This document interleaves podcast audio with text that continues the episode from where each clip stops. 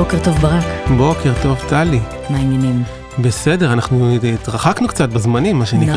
נכון, אמרנו נעשה את זה פעם בשבועיים, ובגלל אילוצים לא יצא לנו, אבל אנחנו כאן שוב בפודקאסט מעניין מאוד, באופן אישיותי מעניין מאוד, ונראה לי שזה יהיה קצה קצהו שעוד נרחיב עליו בהמשך בעוד פרקים, אבל לפני כן נגיד שאנחנו שוב כאן בפודקאסט של גביש פיננסים, שיחה קלה על כלכלה, פודקאסט שלך, שאתה מעביר, וכן נשוב ונאמר שלא מדובר בהמלצות השקעה, אלא בהשערה פיננסית בלבד. נכון. ובוא ניגע בנושא של היום. הנושא של היום הוא למעשה פסיכולוגיה של השקעות. לבקשת המאזינה והדוברת, טלי. כן, וכמו שאמרתי, אנחנו נרחיב עליו, כי יש עוד כמה דברים שמעניינים אותי, אבל אנחנו באמת נתחיל לגעת בדבר הזה שנקרא פסיכולוגיה של השקעות. רק נגיד שבאמת אנחנו ניגע בתופעות, אבל דרך פרספקטיבה של היום, וברוך השם יש היום... אקטואלית, כן. כן, יש מספיק באקטואליה כדי לדבר על פסיכולוגיות של השקעות, אז נציג כל מיני תופעות ככה. כן, אז באמת נדבר על תופעות שהן באות דווקא מעולם הפסיכולוגיה, מעולם ההתנהגות, אבל יש להן ביטוי בעולם הכלכלה, כמו FOMO, Fear of Missing Out, אפקט העדר, מלכוד 22, ממש שמות של סרטים הבאת לנו כאן. יש את הספר של ג'וזף הלר, בטח. כן, בטח, ספר מעולה. אז באמת מדובר בתופעות מעולם ההתנהגותי, מעולם הפסיכולוגיה, ויש להם ביטוי בעולם הכלכלי, ונדבר על התופעות האלה מהזווית האקטואלית, על ידי שיחה על אירועי היום, אז נתחיל מישראל. הכותרות בעיתונים הכלכליים טוענות שהשינויים במערכת המשפט יכולים להסב נזק עצום לכלכלה. מצד שני, השלטון הנבחר אומר שהשינויים המשפטיים הם בעצם כורח מציאות שחיכו לו המון שנים. ונראה שהשאלה הבוערת, האם מה שקורה, כשאנחנו מדברים על מה שקורה, מדברים על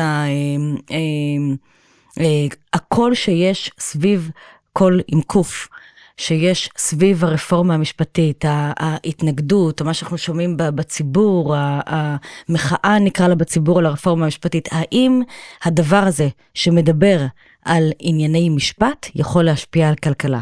מה אתה אומר? איזה, מה שנקרא, השאר קפצנו למים הקרים והאחורים של הפוליטיקה המקומית. לא, אני אתייחס עם זווית כלכלית מן הסתם, זה בדיוק הדוגמאות האלה של, אני בכלל אין לי שום עניין כרגע, לפחות לא בטח לא בפודקאסט הזה, לתפוס צד, אבל לספר את זה, זו דוגמה של הרבה כוונות, נייחס לכל הצדדים כוונות טובות כרגע, והרבה כוונות טובות יכולות לגרום לאסון, כי אני אתן לך כדוגמה, דווקא אני יוציא אותנו מישראל רגע, אני מתעקש להוציא אותנו מפה, ולקחת אותנו לשיחה שהייתה לנו בפודקאסט, אחד הראשונים לדעתי. על מה? ליז טראס, זוכרת? בטח. כן? שברה סי בכהונה הקצרה ביותר. כן, נכון, אבל נגיד למאזינים, ליז טראס הייתה ראשת ממשלת בריטניה, שנבחרה אחרי בוריס ג'ונסון, והיא באה עם איזה מגה תוכנית, בסוף קראה לה מיני תקציב, אממה, התוכנית הזאת, כמו שהיא נקראה, לא מצא חן בעיני שוק ההון, בעיני שוק האג"ח. עכשיו, האם התוכנית שלה הייתה טובה, או לא הייתה טובה, או כוונותיה היו טובות, או לא היו טובות, זה פשוט לא מעניין, כי ברגע שהשוק תפס את זה, ציפה שהתוכנית תהיה רעה, תשואות האג"ח, אני אזכיר שם, קפצו, כי הם הבינו שהיא הולכת לממן את הגרעון שהיא הולכת לייצר בעזרת חוב. עוד לפני שהתחילה ליישם, היא עוד לא דיברה, שוקו נגיב, היא לא אמרה ג'ק רובינזון. נגיב למה שאמור לקרות, למה שהוא חשב שיקרה, לא למה שקרה בפועל. והציפייה הזאת שלהם לככה, גרמה לתגובה בשוק האג"ח, שכמעט גרמה לפשיטת רגל של הפנסיות בבריטניה. ואז נגיד שם נאלץ להתערב ולפתוח חלון חירום כזה לקניית אג"חים בכל מחיר. בקיצור, נוצר שם בלגן אחד עצום מאירוע שאנחנו לא יודעים באמת מה היו ההשלכות שלו. רוצה לומר שבדיוק בכלכלה, אנחנו תמיד מדברים על זה כתופעה התנהגותית, אם תרצי, זה הציפייה זה לא האירוע עצמו. זאת אומרת, הציפייה שיקרה משהו מייצר chain of events, מייצר איזה שהם תרחישים, שיכולים לייצר לך בעצמם, בפני עצמם, ה-chain of events הזה, ייצר לך תרחישים כל כך גרועים, שכבר לא משנה מה דיברת, במקרה שלנו נגיד על הרפורמה משפטית, אם זה טוב, אם זה לא טוב, אם שוק ההון, כמו שקרה השבוע כבר, אתמול אנחנו מדברים ביום שני עכשיו, ואתמול השוק, עוד לפני שיש מסחר בעולם, אני אזכיר, יום ראשון יש רק מסחר בישראל, הבנקים בישראל, המניות התרסקו. זה 4%. עכשיו, זה לא מעט. עכשיו, עוד פעם, זה יכול להיות אירוע מקומי, אבל שוק ההון לא אוהב את האי-ודאות, מתחילים להכניס לו פה... את האי-ודאות או את השינויים, או את החיזוי לשינויים. השינוי עצמו, או פעם, אולי העניין בכלל, אני לא יודע לחוות דעתי על השינוי. נכון, וזה בדיוק העניין, אנחנו לא יודעים להגיד באמת... שוק ההון לא צריך את זה. שוק ההון מתמחר מיד, אומר, יש לי פה, יכול להיות לי פה סיכון, ואם יהיה לי פה סיכון, אני צריך לתמחר אותו מחדש, ואם אני מתמחר אותו מחדש, אני עושה את זה כאן ועכשיו ומהר, וזה יכול להיות אגרסיבי, ויכול מאוד לפגוע. הדרך בסוף לדברים האלה, דרך אגב, זה לעשות את השיטה של הבנק המרכזי בארצות הברית, הפד, שהוא ידע שהמהלכים שלו כולם הם ממש מזיזים את הכלכלה, אז את שמה לב שהם דיברו שנים במושג שנקרא Forward Guidance. זאת אומרת, שכל מהלך קיצוני שאתה הולך להביא, או שיכול להחזות כקיצוני, כי אולי לדעתך הוא ממש לא קיצוני וזה, יכול להחזות על ידי מישהו כקיצוני, בוא, תדברר אותו. כן. תעצור, תגיד, אני הולך לעשות ככה וככה, במרוצת זמן, ככה וככה, ניתן לזה זמן התמאה, ככה עובד הפד ב-Forward Guidance. זה דבר שהוא טוב לשווקים, לקבל את המידע ככה כמה שיותר לעוס ולאט, כי אם זה לא קורה ככה, אתה נכנס לאיזשהו תמחורים של סיכון, תמחורים מחדש של הסיכון, וזה יכול לייצר אירועים שאתה ממש, ממש, ממש לא רוצה. ולמה זה כזה בעייתי אם נתכנס לשיווי משקל חדש? מה בעצם רע בזה? כי על הדרך יכולה להיווצר תופעה, הנה, פסיכולוגיה דיברנו של זה, נושא של אפקט העדר. הנושא של אפקט העדר, מה זה נושא של אפקט העדר? שעכשיו, נגיד עכשיו, הם מתחילים, אומרים עכשיו, אוקיי, המטבע הישראלי עכשיו יחלש, מישהו אומר, זה לא באמת חייב להיות המציאות, אבל כמה קרנות גידור, נגיד, בעולם, מחליטות שתוקפים את המטבע הישראלי, או שעושים שורט על הבנקים בישראל. הבנקים בישראל זה לא שוק ענק במונחים עולמיים, כן? דבר כזה, אם איזה מישהו, איזה ספקולנט, או כמה ספקולנטים, מחליטים לתקוף או מטבע, או מניות מסוימות, המניות האלה יכולות לרדת חזק. השאלה היא כמה כוח יש לשחקן הזה לייצר מניפולציה. ואז, כשיצרני מניפולציות, מה הם עושים? הם מחכים שיצטרפו אליהם עוד, ואז הם אומרים, כן, שאנשים אומרים, הבנקים יורדים, וואי, אני אתחיל למכור, וואי, אני אתחיל למכור גם כן.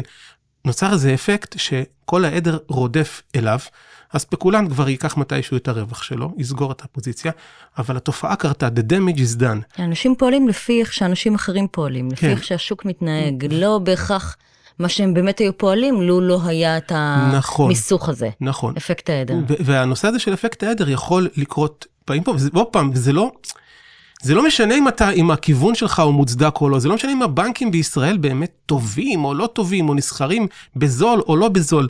זה משנה האם המשקיעים מאמינים לעניין הזה, גם אם זה לפרק זמן קצר. כי אם עכשיו תשמעי שחטפת 20% ירידה בתיק השקעות שלך, את תעשי משהו. אני לא יודע מה תעשי, אבל תעשי משהו, זה לא יום רגיל של זה. הדברים האלה הם דברים שאתה מתחיל לייצר משהו, אתה יודע, אתה מתחיל לגלגל את הכדור שלג הזה, אתה לא יודע מה הולך להסתיים לך שם. אם בכל זאת נחזור לענייני אקטואליה, ויש רפורמה משפטית, ויש איזה הד שלילי, נגיד, בחלק מאמצעי התקשורת לגבי הדבר הזה, אז מה אנחנו אומרים בעצם? ממשלה נבחרה, והיא נבחרה, בצורה דמוקרטית, והיא רוצה לעשות שינוי, הכי לגיטימי. מה אנחנו רואים בעצם? ממשלה לא יכולה לעשות שינויים שהם לרוחה, שהם לתפיסתה, כי השוק יגיב אחרת? בהיבט הכלכלי, כמו עם ריביות, אני שוב אומר, מחזיר, תעשו המלצת השקעה, המלצת התנהלות. כן. זה הנושא של הניהול פה, זה לא הנושא בכלל של אם זה נכון או לא נכון, אלא איך. אני לא מתייחס למהות, אני לא במקום להתייחס למהות. אני במקום בכלכלי, הנושא הוא פה ניהול. תנהל את האירוע. מה הכוונה? תבוא מראש, תעשה forward guidance, סטייל הפד, סטייל בנק ישראל. תבוא, תדברר את הדברים ככה שהפסיכולוגיה תהיה פקטור פחות משפיע, כי הפסיכולוגיה היא פקטור משפיע פה. אז בסופו של יום, אנחנו נמצאים בכלכלה, באמת בעולם בכלכלה חופשית, ואנחנו צריכים לדעת שמישהו יכול ליצור עלינו טרנד רע, ואנשים בעולם יש להם קטע כזה, עוד משפט, אני זורק לך פה, אני עושה לך דרופינג של זה, the trend is your friend, מה שנקרא. שמה זה אומר? ששחקנים רואים שהשוק נגיד עולה, הם קונים גם כן. אנשים רואים שהשוק יורד, הם מוכרים גם כן. אתה הולך עם הטרנד, אתה רץ איתו, אתה לא נלחם בו. אז אם מישהו יצליח לייצר טרנד נגד ישראל, וזה לא משנה מי יהיה הגרגר חול הראשון שיעשה את זה. השאלה אם הנוצר מזה, צריך להיזהר מהדברים האלה, לעשות את הדברים בשום שכל, כי השוק הוא שוק מהיר, שוק ההון הוא שוק מהיר, לא השוק הריאלי דרך אגב. כן, ואפרופו טרנדים, זה אומנם לא טרנד עדיין, אבל היה לאחרונה בחדשות, על זה שפאפאיה גלובל מוציאה את הכספים מהארץ. עכשיו, יש, חשוב למען ההגינות להגיד שהיו דעות לכאן ולכאן, מאיפה זה בא, לא, אני מנסה באמת לבחור את המילים, אני לוקח אותך לכלכלה, אבל אני לא חושבת שזה טרנד, וגם היה מי שאמר, זה לא ישפיע, זה לא משמעותי, זה לא נכון, זה מטעם, זה מריח פוליטי ולא עסקי, היו את כל הקולות האלה. לא נכנס לשם. אבל מה אתה חושב על הדיבורים של להוציא כסף מישראל? בסוף, שוק ישראלי נשען על הייטק. הייטק זה אחד המשאבים היותר חזקים של מדינת ישראל. נסכים. האם לדעתך, יכולה לגרם תופעה, או נגיד, מה הנקודה שנעצור ונגיד, רגע, יש פה בעיה? הבעיה הגדולה היא לא באמת בעיה שנפגוש פה באמת. זאת אומרת, השיח הוא שיח ציבורי, אז לא נכנס לשם. אני, מהניתוח הכלכלי של הדברים, הבעיה שאני מפחד ממנה היא בכלל לא קשורה לעניין פה. הבעיה באמת היא, אם מישהו באמת יחליט שהשינויים לא מתאימים לו, את בחיים לא תשמיע על זה. מה יקרה?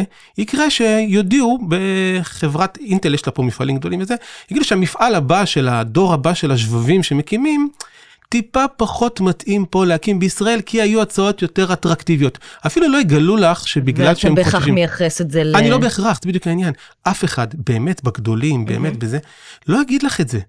זאת אומרת, את פשוט תראי שחוזים... נראה את זה לאחר מעשה. עוד שנתיים, שלוש, תראי שחוזים פחות זה, אבל זה בצד הריאלי, וזה יש מנעד שלם של פעילות.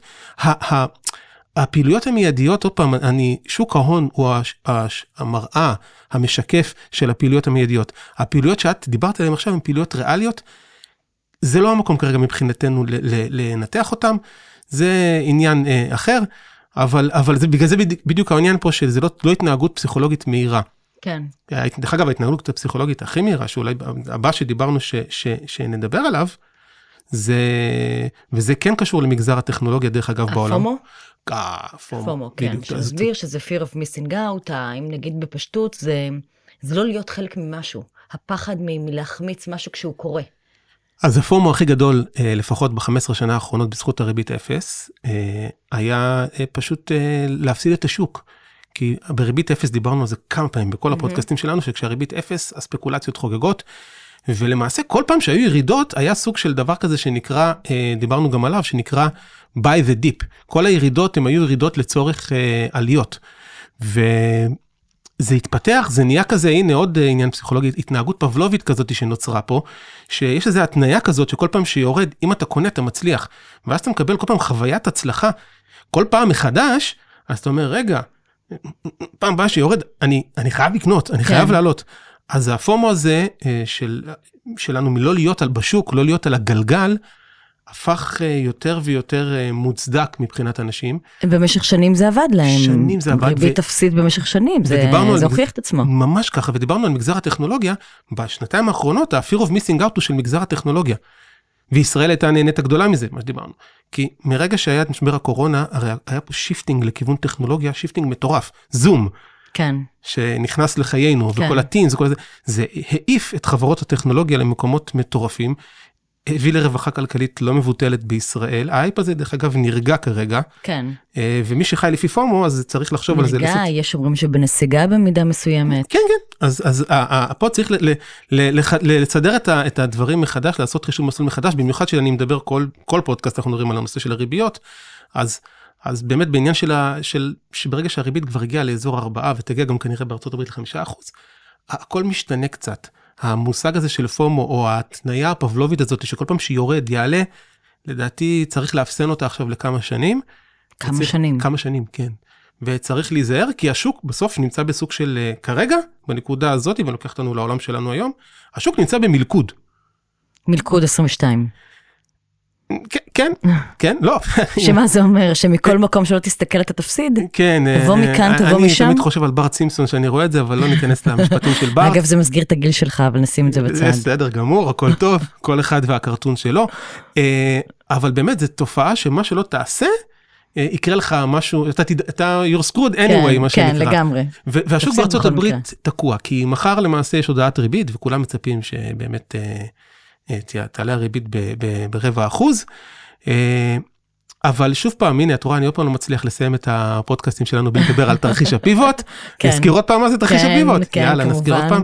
תרחיש הפיבוט זה שדיברנו על זה שכל השוק מצפה שהריבית עלתה, כשברגע שהיא תסתיים, ולמעלה עוד פעם לא מקליטים אותנו, אנחנו צריכים לשים פה הקלטות. כן, צריכים לראות את זה ויזואלית, אנחנו עושים עם הידיים כרגע. עולה, מגיע לפיק, נשאר שם, ואז ממשיך באותו מישור, הרי רמת הגולן.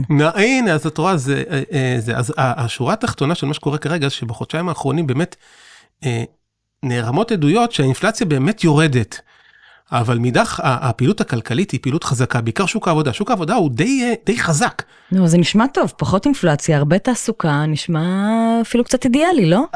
זה בדיוק הבעיה, זה כל כך טוב שאני מתקשה להאמין, שהנגיד יאמין למצב הכל כך טוב הזה, כי הנגיד הפד, ג'רום פאוול, אני מתקשה להאמין שהוא ישמח מהעניין הזה, כי הוא יודע, הוא חושב, או לפחות אני מפרש, הנה, עוד פעם, הציפייה שלי שהוא יחשוב שכשהמצב הוא כזה, הוא יגיד, לא יכול להיות שלא תהיה לי אינפלציה, והיא לא תחזור לי האינפלציה, עם שוק עבודה כל כך הדוק וכל כך חזק. אוקיי, האינפלציה יורדת, דיברנו דרך המחירים של כל הסחורות, וכל מה שהיה, ומה שדיברנו פעם טרנזיטורי, יורד, בסדר.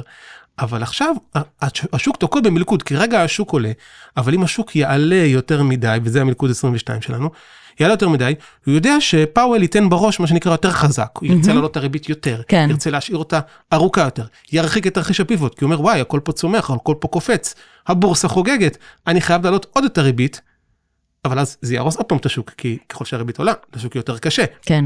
אז השוק די סטאק, כי מה שאתה לא עושה מימין או משמאל, בסוף כנראה שהשווקים הולכים לחטוף ולרדת. כן. לגמרי. אז באמת דיברנו על 3 תופעות, דיברנו על פומו, דיברנו על אפקט העדר, ודיברנו על מלכוד 22. ובפודקאסט הבא נרחיב על תופעות כלכליות נוספות, ונרחיב שוב על פסיכולוגיה של השקעות, כי זה נושא מאוד מאוד רחב, שבטח לא מוצא עדיין. ועד הפעם הבאה נגיד תודה, נגיד להתראות, ונתראה בעוד שבועיים. אכן. תודה.